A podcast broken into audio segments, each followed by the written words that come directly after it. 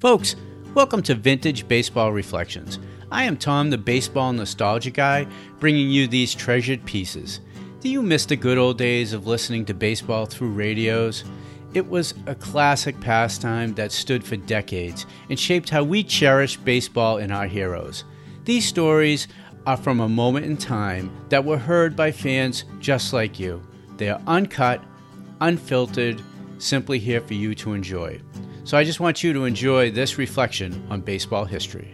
I was hitting fungos to our outfield while the Boston team was, I mean, all-star team from the American League was warming up down the sideline.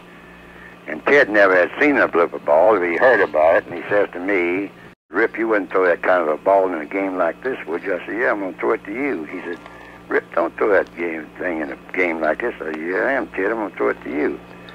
Well, during the eighth inning, it was a sad ball game. It was eight to nothing in favor of the American League, and people were fixing to ask for the money back. And Bill McKechnie and Charlie Grimm said, "Rip, how about going down, warm up, and uh, wake this crowd up with that blooper ball?" And I said, "Well, I don't mind at all, but I don't need to warm up. I just shake hands with the catcher, and I'll be warming up." Anyway, he sent me into the eighth inning, and I had Ted Williams came to bat, and when he stood up there like you see him standing at bat, he looked at me and was shaking his head. So I nodded in my head, yeah, here it comes. And I threw him a blooper ball.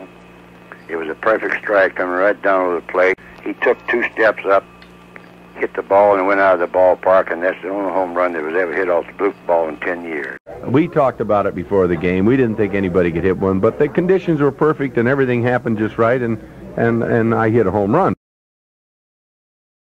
Don't ask me. It's the only one I ever hit.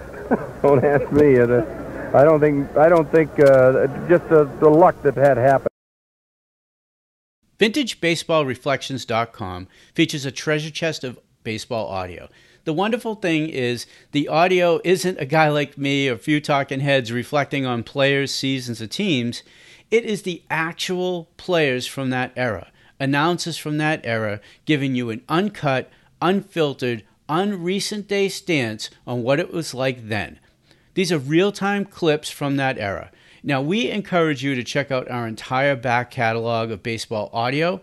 And if you like old time games, and folks, and folks, you are not alone. Join the membership section to enjoy interacting with fans, scoring games with folks just like you, and listening to hundreds of radio broadcasts that were baseball classics.